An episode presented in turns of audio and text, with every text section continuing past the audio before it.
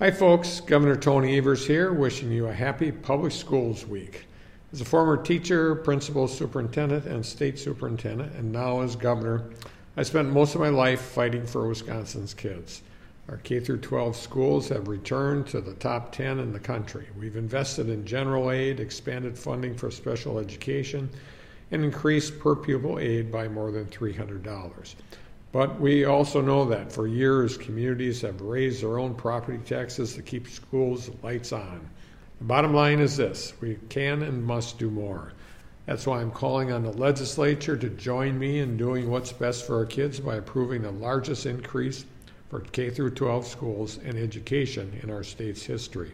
We're going to make targeted investments to improve reading and literacy outcomes for our kids and expand financial literacy curriculum across our state. We need to keep class sizes small to improve outcomes for our kids, so we're helping experienced teachers get back into our workforce and investing over $20 million into recruiting, developing, and retaining teachers and student teachers.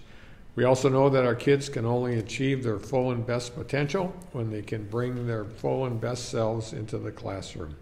Our kids should not be hungry ever but especially at school. So we will fully fund universal school breakfasts and lunches so every kid can be focused on their schoolwork and not when or whether they'll eat next.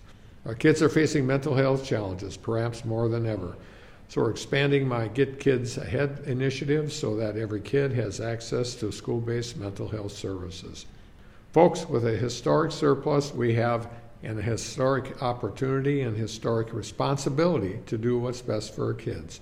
Today, we can finally afford to do more, and I know that together we will. Thank you.